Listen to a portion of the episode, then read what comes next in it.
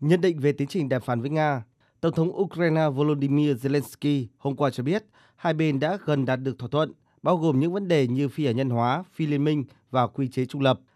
Theo ông Zelensky, Ukraine sẽ áp dụng quy chế trung lập, phi hạt nhân hóa, không liên minh, nhưng vẫn muốn có tư cách thành viên của Liên minh châu Âu. Những đảm bảo an ninh cho Ukraine trong tương lai là một nội dung đặc biệt quan trọng. Tuy nhiên, trưởng phái đoàn đàm phán Nga Vladimir Medinsky cùng ngày cho biết ông không lạc quan được như vậy. Dự thảo thỏa thuận giữa Moscow và Kiev vẫn chưa sẵn sàng để đệ trình lên cuộc gặp thượng đỉnh, mặc dù Ukraine đã trở nên thực tế hơn trong vấn đề trung lập và phi hạt nhân. Ông nhấn mạnh Nga sẽ giữ lập trường cứng rắn của mình liên quan đến vấn đề chủ quyền của bán đảo Crimea và khu vực Donbass. Dù tiến trình đàm phán Nga-Ukraine đang diễn ra, Nga cũng đã rút quân tại nhiều khu vực, nhưng tình hình thực địa vẫn đang khá phức tạp.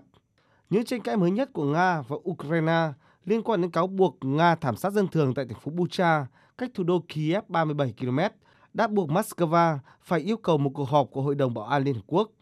Hôm qua, Ukraine và truyền thông phương Tây đã phát đi đoạn băng hình về những thi thể bên đường và những ngôi mộ tập thể ở thành phố Bucha, cáo buộc Nga thảm sát người vô tội.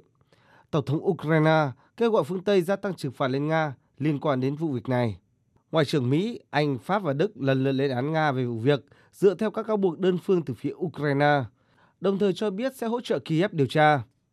Thủ tướng Anh Boris Johnson cho biết chính phủ của ông sẽ tăng cường các biện pháp trừng phạt cũng như hỗ trợ quân sự và nhân đạo cho Ukraine.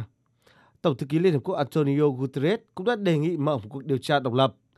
Đây cũng là lời kêu gọi của Thủ tướng Đức Olaf Scholz, cũng lời đề nghị Nga chấp nhận ngừng bắn. Tôi kêu gọi Nga cần phải ngừng bắn và các bên cần phải ngừng giao tranh. Đây là một cuộc chiến tồi tệ. Nó đang gây ra đau khổ vô tận cho người dân và không mang lại lợi ích cho bất kỳ bên nào. Nó cần phải dừng lại.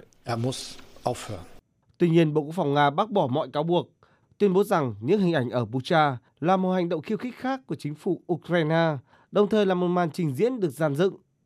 Bộ Quốc phòng Nga khẳng định trong thời gian các lực lượng vũ trang Nga kiểm soát khu định cư này, không có một cư dân địa phương nào phải chịu hành động bạo lực.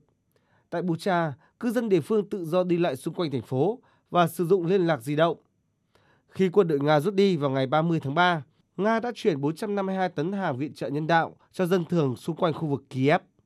Người phát ngôn Bộ Ngoại giao Nga Maria Zakharova thì cho biết, Nga đã yêu cầu một cuộc họp của Hội đồng Bảo an Liên Hợp Quốc, cáo buộc Ukraine đang giàn dựng vụ việc đổ lỗi cho Nga nhằm phá vỡ các cuộc đàm phán hòa bình giữa hai bên và tìm cách leo thang bạo lực.